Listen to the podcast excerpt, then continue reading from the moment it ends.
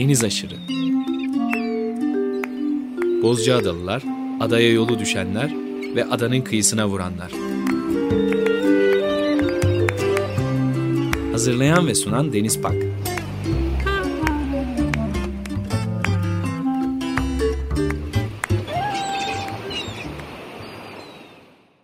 95.0 Açık Radyo'da yeni bir Deniz Aşırı programından herkese merhaba. Bu hafta çok sevdiğim bir arkadaşım, dostum, çok eski bir arkadaşım, 90'lı yıllardan, öğrencilik yıllarından bir arkadaşım.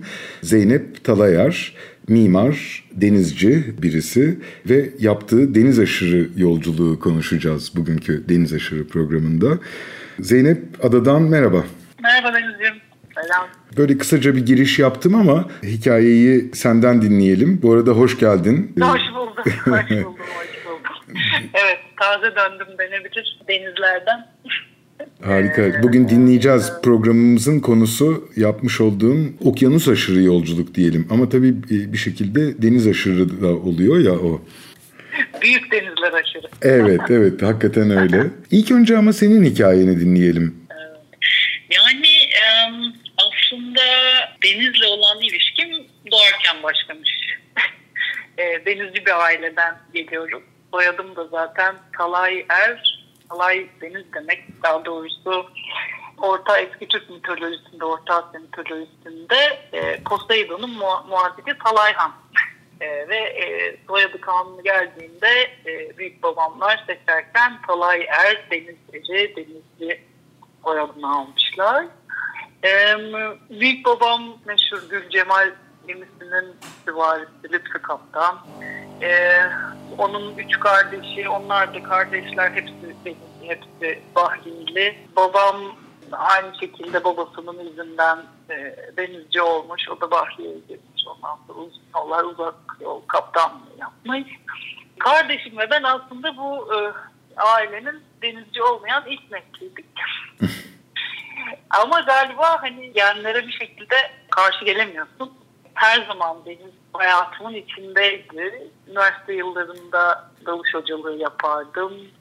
Dalgıçtım. Küçüklüğümde işte babamın küçücük ahşap e, sandaldan bozma yelkenlisiyle babamdan askeri eğitimler almış.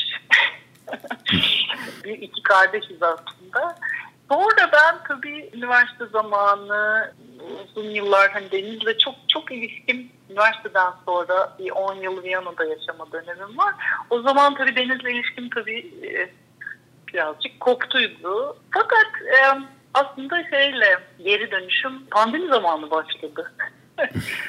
pandemi zamanı bir şekilde e, tekrar e, Bodrum'a dönüş, İstanbul'dan biraz uzaklaşma ve orada tekrar denizle karşılaşma uzun uzun yüzmeler, e, denizden çıkamamalar. E, o dönemde bir uzun mesafe yüzme grubuyla beraber hani yüzmelere başladım. Ve hani denizin o nasıl diyeyim sakinleştirici hali e, benim için hani o pandemi döneminin bir terapisi. Evet, kimisi için sakinleştiricidir, kimisi için de endişe verici olabilir, başka şeyler olabilir. Ama bizim gibi başka bir açıyla bakanlar için e, hakikaten bütünleyici bir sakinleştirici etkisi var. Kesinlikle, çok kapsayıcı ve hani evet benim için ilaç gibi bir şey diyebilirim. Evet, evet. Aynı dili konuşan insanlar olarak bir aradayız. öyle, öyle. Bunun için deniz aşırıdayız. Böyle. Sonra sonra bir şekilde Bodrum'da biraz daha fazla zaman geçirmeye başlayınca yaz kış yelkenle de tekrar bir tekrar bir karşılaşmam oldu. Yani ben sonuçta çocukluğumda işte babamın yelkenlisinde hani bütün yelkenin A'dan Z'ye hani öğrenip hani kendimiz kullanırdık e, kardeşimle ama hiçbir zaman bir e, lisansım da olmamıştı yelkene dair, tekne kullanmaya dair. E, hazır ben buradayım dedim. Hani bir şey yapayım bari bir, bir de lisansım olsun yani hani böyle bir, bir, bir kartım olsun, bir şeyim olsun. Ondan sonra bir Bodrum'da bir yelken okuluyla bir kursa katıldım. Durumumu anlattım. Böyle iki haftalık bir kurstu. E, Captain Sailing'le. Böyle iki haftalık bir kurs, kurs yaptım ama iki hafta aslında e, denizde yaşadığım, teknede geçirdiğim bir şey o bir, bir, bir kurs ve ben o iki haftanın sonunda e, tekneden inemedim. e, bana bayağı o iki son günlerde bayağı karalar bastı. Hani ne yapacağım ben? Nasıl dön nasıl döneceğim? Karada ne yapacağım? Hani gerçekten o e, iki hafta boyunca hani içimdeki o genler aktive oldu gibi hissettim. Ve ondan sonra gerçekten çıkamadım. Ondan sonra zaten durumum da bildikleri için e, dediler hani sen o zaman hani kal bir sonraki şeye de katıl, e, kursa da katıl. Biz de bir asistanlık yaparsın falan. Hani öyle öyle başladım. Bir sonrakine katıldım. Ondan da inemedim. Bir sonrakine de katıldım. Böyle hani 2-3 yıl geçti. Ve burada bayağı bir hani biz tabii Bodrum, İstanbul yapılan bir şeydi. Arada da Bozcaada'ya da uğradıklarımız o hep Bozcaada'ya uğrayarak geçiyorduk. Evet bir türlü yani, denk gelemedik. Senle de haber haberleşmiştik ama bir türlü denk gelemedik. Ve bu yani uzun yıllar aslında bir noktada bana yetmemeye başladı.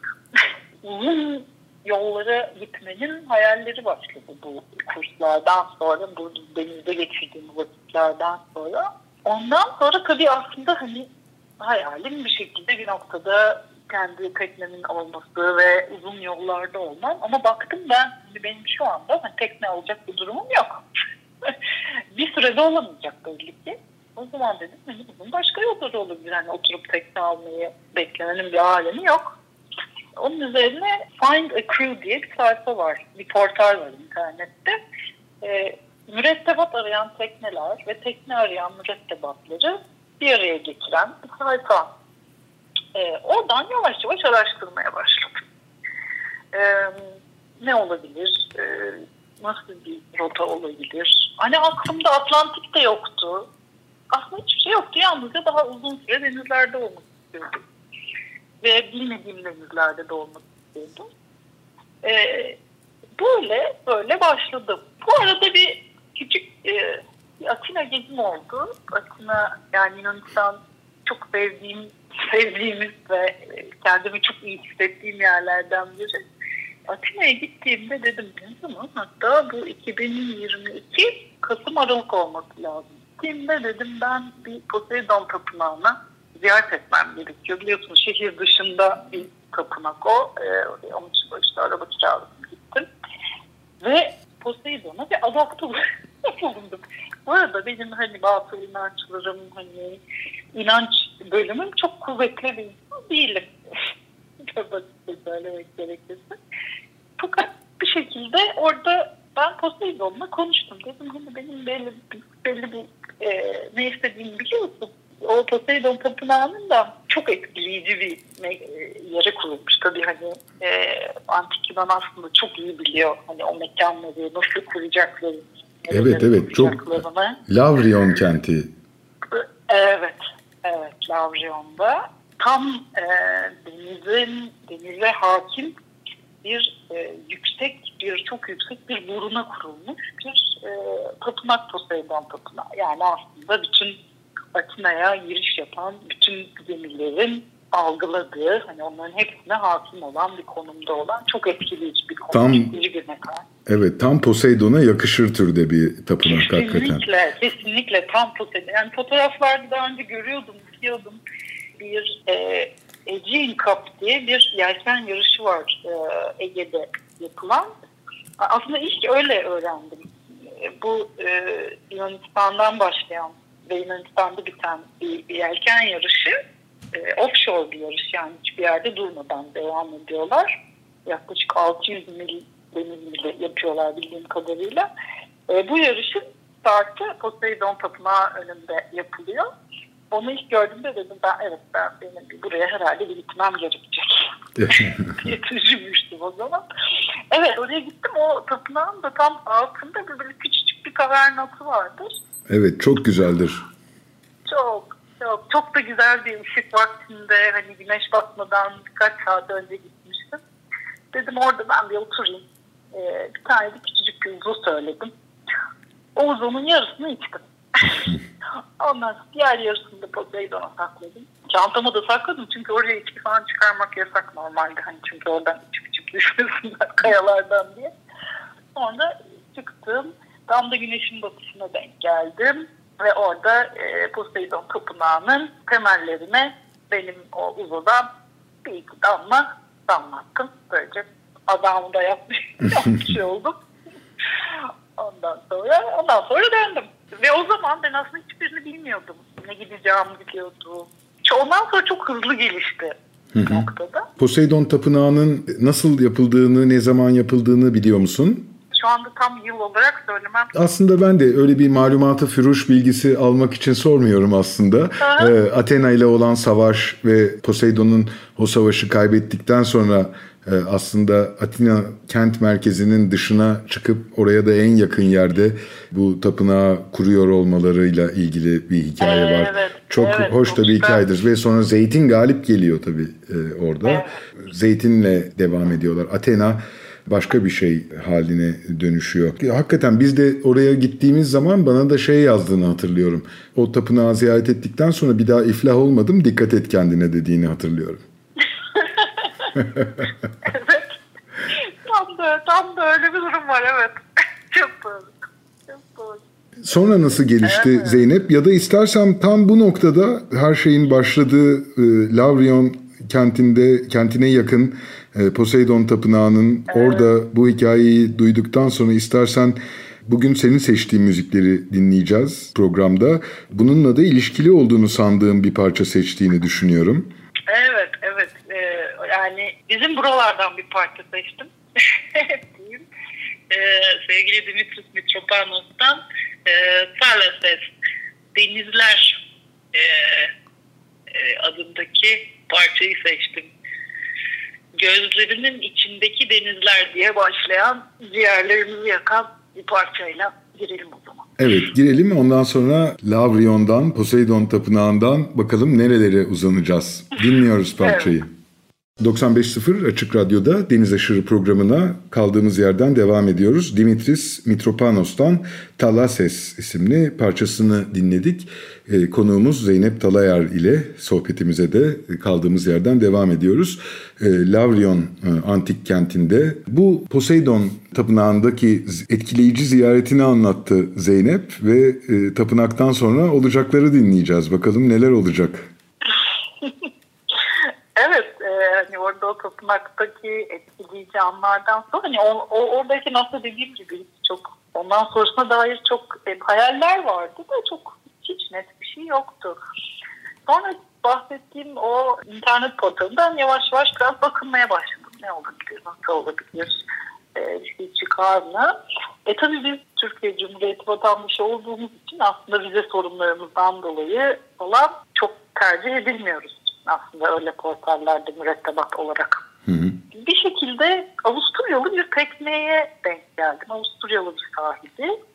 Ee, benim de Avusturya geçmişimden dolayı e, bir şekilde hani bağlantı kuruldu ve aslında bana hani bir Atlantik geçişi planlıyorlardı. Daha doğrusu Atlantik geçişi de değil de Kanarya Adaları'nda tekneleri Atlantik'i geçip ondan sonra e, biraz Karayipler'de vakit geçirip ondan sonra Pasifik'ten devam edecek bir rota planlamıştı e, bu tekne. E, benim de hani mürettebat olarak aslında alacaklarını, sevine, sevineceklerini hani falan öyle konuşmuştuk. Sonra ben dedim hani tanışmamız lazım. Hiç bilmediğim, hiç tanımadığım bir tekneyle e, Atlantik'i geçmek e, biraz iddialı olabilir dedim. Atladım Viyana'ya gittim. Onlarla ekiple görüştüm. E, kaptan ve kız arkadaşıydı.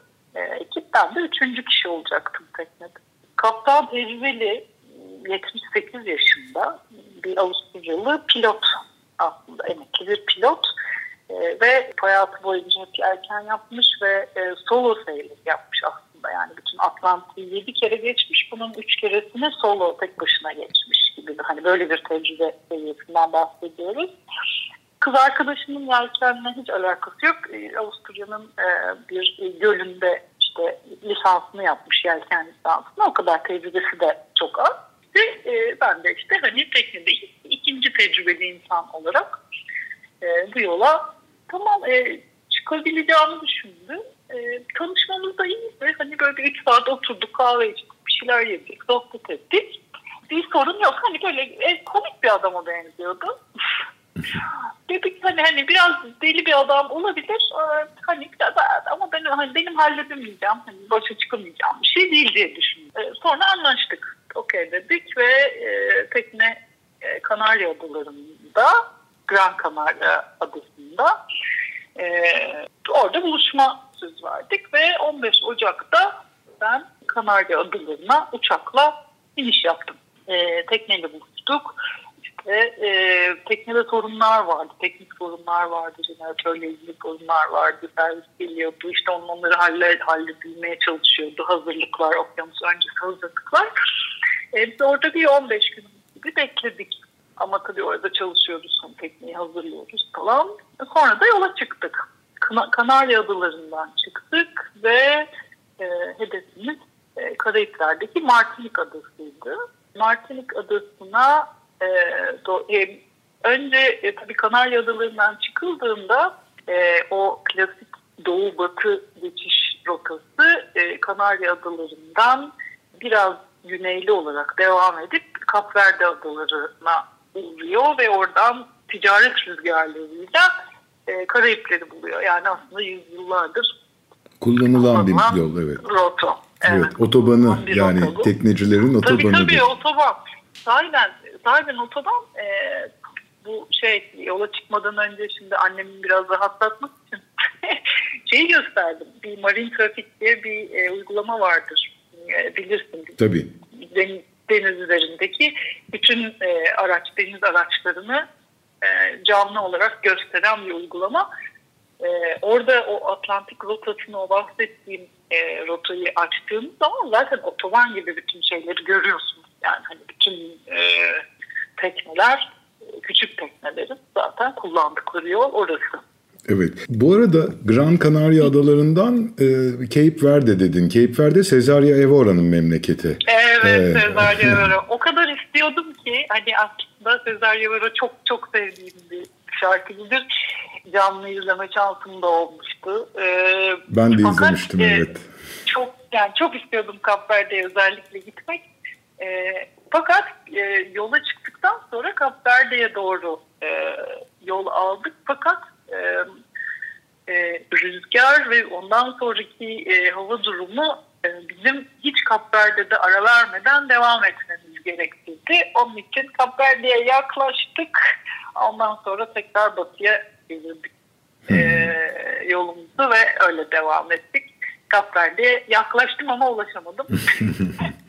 Gördün mü peki yani, adayı? Yok görmedim. Yok yani yakla, Atlantik e, dilimde aslında yaklaşmak hani görmek anlamına gel gelmiyor. Gayet tabii gayet tabii. yani benim çok önemliydi. Birincisi zaten yolda olmak hani vardığım yerlerdeki hayata karışmakla çok alakalı. Onun için oranın müzikleri, günlük hayatı, yemekleri, amcaların, teyzelerinin sokaklarda neler yaptığı, bunun hepsi aslında benim için e, bir, e, bir yere varmak.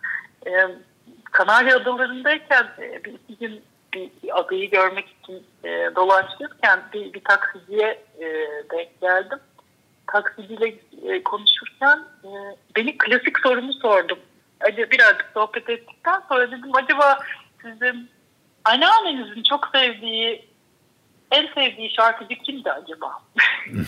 soru, soru sordum. Ee, ve böyle böyle böyle benim bu garip sorularım da aslında mesela Kanarya Adalarına dair bir playlistim oluştu.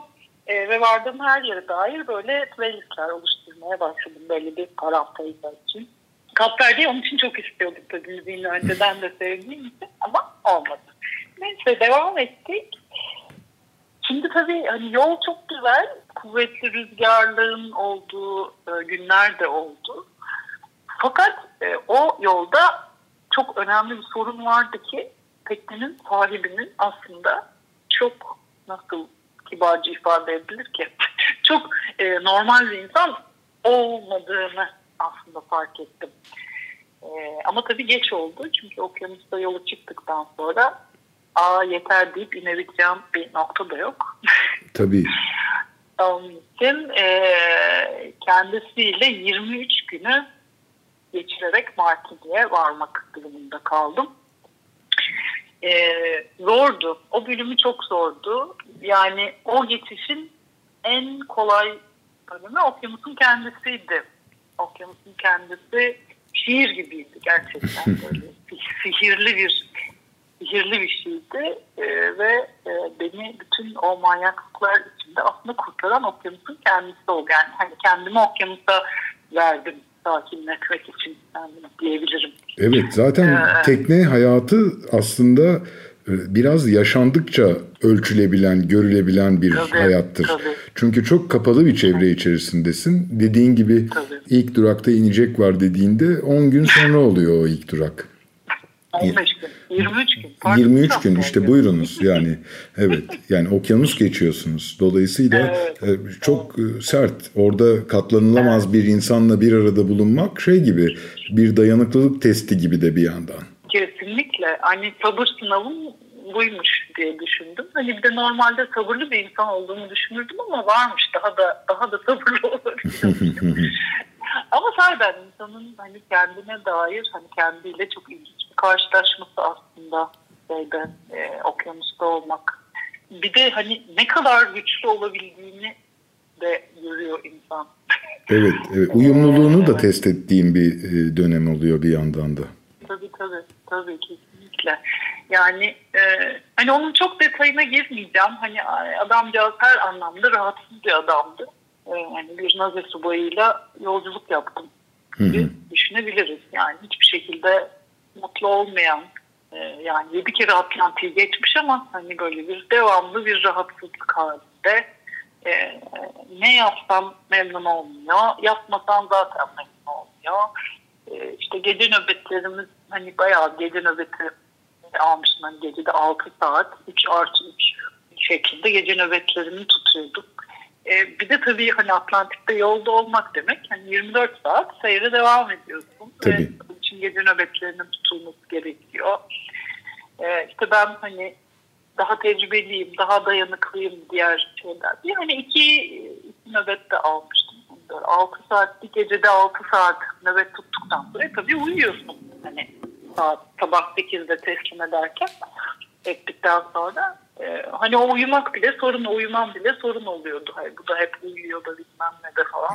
yani her, her anlamda e, daha hani bir noktada böyle ben duymamaya çalışmaya çalıştım diyelim.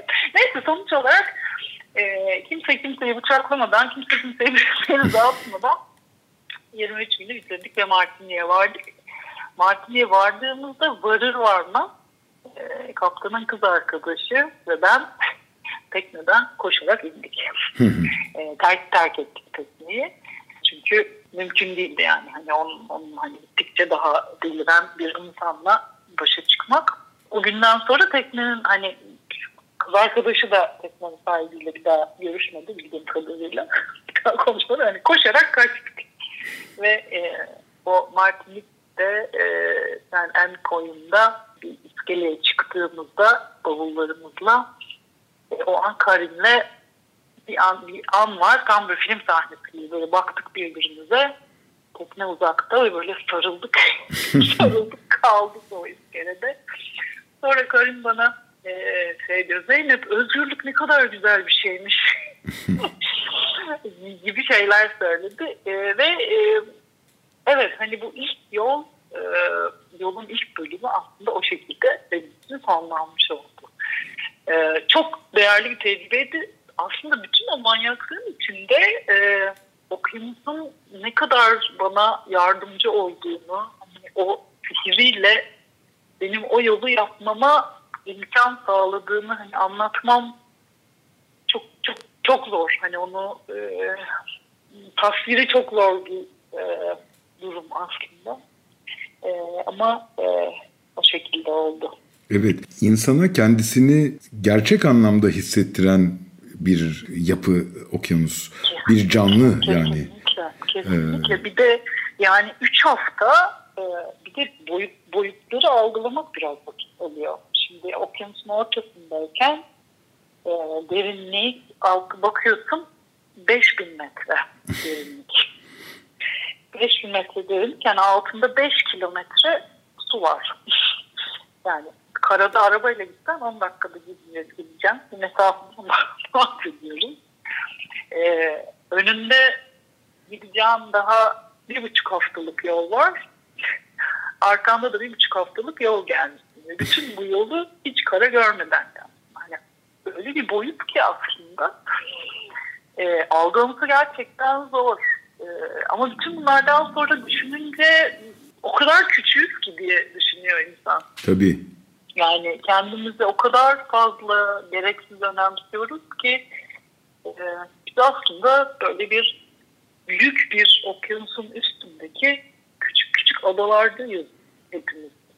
Evet. İnsan dediğin şey de o kadar küçük ve o kadar az ki hani o 5 kilometrelik derinliğin o mesafe boyunca ve ben biz tabii yani hani sen geçerken önce bir çizgi üzerindeki şeyi görüyorsun. Ama onun kuzeye ve güneye doğru ne kadar da ilerlediğini, ne kadar genişlediğini düşünürsen hani boyutları algılamak biraz vakit alıyor. Yani haftalarca gidiyorsun gidiyorsun, gece gündüz gidiyorsun ve sadece deniz görüyorsun. Hani o deniz bazen çok deli oluyor. Bazen tam çarşaf gibi böyle bir hani okyanusta olduğunu inanamazsın. ee, böyle bir şey çok etkileyici. Hani insana dair, insanlığa dair, dertlerimize dair o kadar çok şey söylüyor ki okyanus o anlamda. Bir de daha tabii hani aslında yeni geldim ve bütün bunları birazcık e, proses etmesi vakit olacak gibi geliyor. Hani bunları bir, bir, bir idrakı bundan vardıktan sonra da sürecek Tabii. gibi geliyor bana. Mutlaka, mutlaka. Yani birçok arkadaşım bu seyahati yaptı. Hatta çok marjinal seyahatler yapan başka arkadaşlarım da oldu. Bu programda da onlarla bu konuları konuşabilme imkanı da bulmuştuk. Ee, mesela Hakan Öge'nin anlattıklarını hiç unutamıyorum yani. Yani e, bir sürü o sorunları, e, sıkıntıları ama aşkları, işte orada e, mucizevi buluşmaları e, ve Ya. müthiş hikayeler. Hakan Öge'nin hikayesi zaten çok çok sevdiğim bir hikayedir. Evet. Ee, şeyi biliyor, e, söylemiş miydim sana? E, yola çıkmadan önce tabii hani yolda internetimiz hiç bağlantımız olmayacağı için ben biraz kendime müzik indirdim. Biraz e, dinleyebileceğim kitap indirdim falan. E, indirdiklerimden bir bölümünü de e, mesela Hakan Ege ile olan programımızı indirmiştim. E, okyanusta giderken onu dinledim gece nöbetlerimde. Birkaç birkaç gece nöbetinde o üç bölümde. Olmuş söyleşi galiba değil mi? Evet, Üç evet, bölümü evet. Var. Yolda onu sizi dinlediydim. Ya ne güzelmiş. Ne güzelmiş. Tam deniz aşırı programı e, Atlantik Okyanusu'nun ortasında dinlenebilir. Ortasındaydı evet. Evet. E, bu deneyimini e, başkalarına da tavsiye eder misin bilmiyorum. Böyle bir bilgi alayım senden. Kesinlikle tavsiye ederim. Ee, kesinlikle yapılması lazım. ee, ama hani önereceklerim olabilir. Hani e, bir daha sefere yapsam neyi nasıl yapardım'a dair hani e, hani böyle bir e, bir manyakla karşılaşmamak için nasıl önlemler alırdım'a dair fikirlerim var. Hani onu e, onu onu onu onu hani yapmak isteyenlere ayrıca e, iletirim. Evet harika. Ama e, kesinlikle hani, kesinlikle yapılması gereken bir deneyim. Buradan ben de açıklayayım. Ben de hayatımın sonuna kadar e, mutlaka bir okyanus geçmeden ölmek istemem. Yani çok isterim. Çok çok istediğim bir şey. Böyle bunu herkesle de Umarım en paylaşmış yakın oldum. zamanda, umarım en yakın zamanda, Umarım ben de. en yakın zamanda olabilir. Evet. E, sonra Martinik Adası'ndan e, sonra neler yaptın? E, Martinik Adası'na vardıktan sonra tabii biz vardığımızda e, uykusuzluk, açlık falan hani öyle bir garip bir durumda vardık. Bir, bir hafta gibi uyuduk orada. e, bir otel tuttuk ve uyuduk. Sonra ben hani, uyandığımda fark ettim ki Martinik Adası hani benim çok uzun süre kalabileceğim bir yer değil. E, Fransa, Avrupa Birliği e, bir Karayip adası inanılmaz pahalı. Ama orada böyle hani biz o çok güzel tatil yapıyoruz, geçiriyoruz gibi bir imkan almayacaktı. Onun için biraz e, kafam yerine gelince dedim e, ne yapabilirim? Hani Güney Amerika'da aslında arkadaşlarım vardır. Onları ziyaret edeyim. Bakalım onlar müsaitse onları ziyaret edeyim dedim. Ve rotamı ona göre belirledim. Birazcık e, Güney Amerika kıtasında vakit geçirmek istedim. Önce e, oradan e, Ekvator'a Ekvator'a gittim. Orada bir e, arkadaşım vardır. E, onu onu ziyarete. Tabii şeyden Martinik'ten Ekvator'a böyle direkt uçuş falan yok. E, Martinik'ten e, bir e, komşu yine Fransız e, adasına uçtum. Oradan Dominik Cumhuriyeti'ne uçtum. Dominik Cumhuriyeti'nde ben e, Quito'ya, e, Ekvator'un başkenti Quito'ya haftanın her gün uçuş yoktu. Onun için iki gün Dominik Cumhuriyeti'nde kaldım. Orada da mesela e, Avusturya'dan e, çok yakın bir arkadaşımın oraya yerleşmiş bir arkadaşı olduğunu öğrendim ve e, onları ziyaret ettim. İki gün onlarda kaldım falan. E, ondan sonra da Quito'ya geçtim. Ekvator e, çok ilginç. Hani e, mesela Ekvator'u bir saatte onu anlatabilirim. evet e, onun için hani oradan Ekvator'a geçtim. Ekvator'da e, bir süre geçirdikten sonra oradan Arjantin'e geçtim. E, Arjantin'den Arjantin'de de bir ay bir, bir ay gibi kaldıktan sonra bu sefer Atlantik dönüş e, teknem Bahama adalarındaydı. E, oradan daha önce Bodrum'dan tanıdığım e, bir arkadaşımın kaptanı olduğu bir tekne bana bir teklifte bulundu. E, ben de o teklif için Bahama adalarına e, Buenos Aires'ten uçtum ve e, oradan da e, Doğu Batı Atlantik geçişini yaptık. E, arada Azor adalarında bir iki gün, üç günlük bir e, mola verdikten sonra en son e, Lisbon'un Kaşkay limanında, marinasında tekneden indim ve ondan sonra da buraya geldim. Evet. Geçen hafta oldu.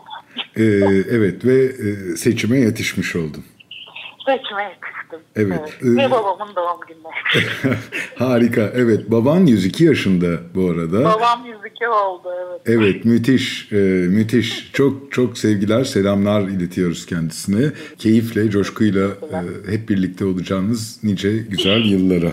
E, İnşallah, e, dürbünle bakıyordu, e, gördüm e, balkondan. Böyle Tabii, tam bir denizci hikayesi. Tabii mümkün değil yani o devamlı kontrol halinde. Etrafta ne oluyor, hangi tekne geliyor? Harika. Kontrol devam. Birçok ada ziyaret ettin bu seyahatinde. İşte Bahamalardan Azor Adalarına, Dominik'ten başka Fransız adalarına, işte Gran Canaria'dan zaten yola çıktınız e, gibi. Kim bilir başka e, küçük bahsetmediğin nice yerleri de gördünüz. Belki ara- karaya ayak da bastınız. Onları da bilmiyorum. Bu adalarda seni en çok etkileyen yer hangisiydi? Zor bir soru.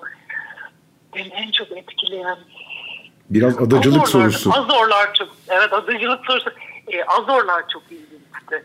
E, Azorlar dediğimiz bir Portekiz, e, Portekiz'e ait adalardan biri. Bir adalar grubu ama Atlantik'in ortasındalar. Yani aslında e, Azorlara giriş yaptığımızda tekneyle Avrupa Birliği'ne giriş yapıyorsunuz. Avrupa Birliği'nin alakası yok. Atlantik'in ortası orası ve yüzyıllar boyunca e, balina avcılığı ve tabii ki denizcilikle e, yaşamış bir ada. E, böyle her yerde böyle kaldırım taşlarında yelkenliler, kaldırım taşlarında e, balinalar böyle o kadar o kadar denize dair bir adaydı ki hani orada çok daha fazla vakit geçirebilmek çok isterdim. Dört gün kaldık orada e, adalardan yalnızca bir tanesini görebildik.